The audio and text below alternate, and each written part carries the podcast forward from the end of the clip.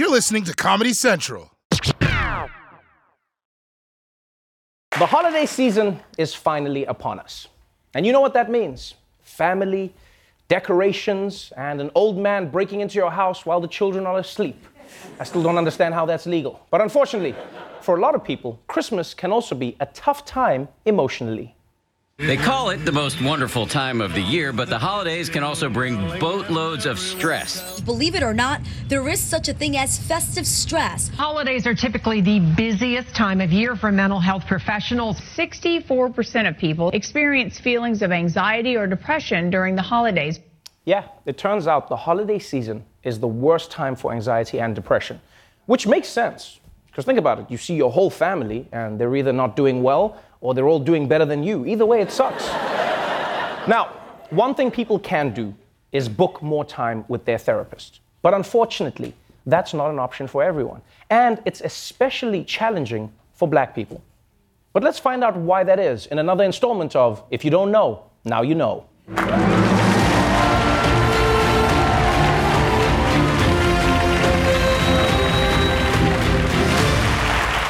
There are few groups who could stand to benefit from therapy more than black people. I mean, think about all the things black people have been through slavery, segregation, winter, all equally traumatic experiences. But unfortunately, even as therapy has become more mainstream, the black community has had a tough time getting the help that they need.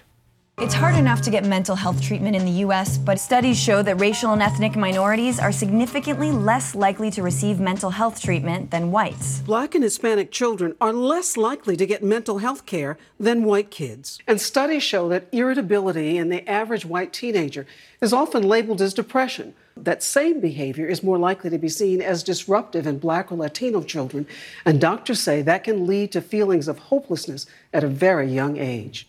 Yes, one of the reasons many black people don't get the proper treatment is misdiagnosis.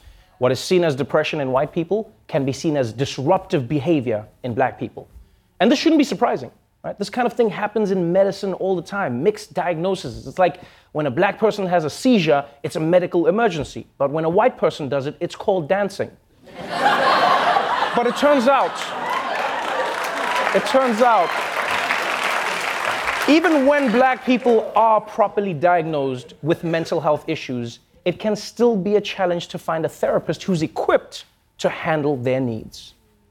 Making the crisis worse, not enough African American therapists. Today, only 4% of psychologists are black. Kevin Durden says admitting he needed help was actually easier than finding it. He saw three different therapists, but felt that none of them understood the stress and emotions unique to black men. When Taraji P. Henson's own son Marcel was struggling, she found it nearly impossible to find him one. Trying to find a culturally competent therapist was like looking for a purple unicorn with a gold horn. Do they understand the cultural context from which I'm coming from? Do they understand the culture that I live in? That's right. It's extremely difficult for black people to find a black therapist. And it's been like this for a very, very long time. I mean, that's why Martin Luther King Jr. was always describing his dreams to huge crowds. You know, it's just like, I had another dream that I'm being chased by bears in my underwear. Does anyone here know what that means? Now, now you may think, you may think that a therapist's race shouldn't matter at all. And that's true, but if you think about it, it does make sense. For many white therapists, no matter how good they are, it can be hard to understand the particular experiences of a black person.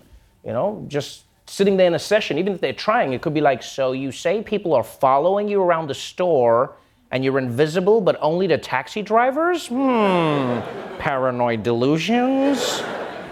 So, when it comes to mental health, there's a very real struggle for black people to access healthcare, get diagnosed correctly, and find a therapist who can relate to them. But if that wasn't bad enough, there's another major hurdle stopping black people from getting therapy, and it comes from the black community itself. We have a stigma in the black community when it comes to dealing with mental health. Black students say where they come from, it's shameful to talk about anxiety, depression, and trauma. It's not okay to have mental health issues or like that's a white people thing. I've heard all the time black men don't go to therapy, they go to the barbershop. I told my own mother that I was seeing a therapist, and she said, You don't need to see a therapist. What you need to do is see a preacher. You got Jesus. Right. You don't need anything else. Right. You know, just buck it up. Ah, yeah. That's a line every black person knows all too well. You don't need therapy, you need Jesus. And my response is always, why can't we use both? Because church is a great place for community, but therapy is great for one on one mental health needs. I mean, I bet Jesus himself wish he could have gone to therapy at times, you know? Just be like, so my best friend betrayed me, and I was born in a freaking barn, plus my birthday always falls on Christmas, so I only get one set of presents. It's so shitty. So, yes, part of the problem, part of the problem is that there's a major stigma in the black community around therapy. And honestly, I can understand why many black people would rather deal with problems at church. It's a familiar place for us, right? You trust the people there, and it's also a fun atmosphere. Like, therapy doesn't seem fun, church is, is cool. I get it. In fact, that's what I was thinking. Maybe, maybe that's one way we could try and help solve this therapy crisis. We need to make therapy a little bit more like black church. And I think it would be pretty dope. I don't know. It's just really hard for me to let people in. And I feel like it's probably because every time I show affection, it just feels like weakness. Uh-huh. Did y'all hear that? Did y'all hear what Brother Jaboukie just said right here? Brother Jaboukie said that he can't show affection because it feels like weakness.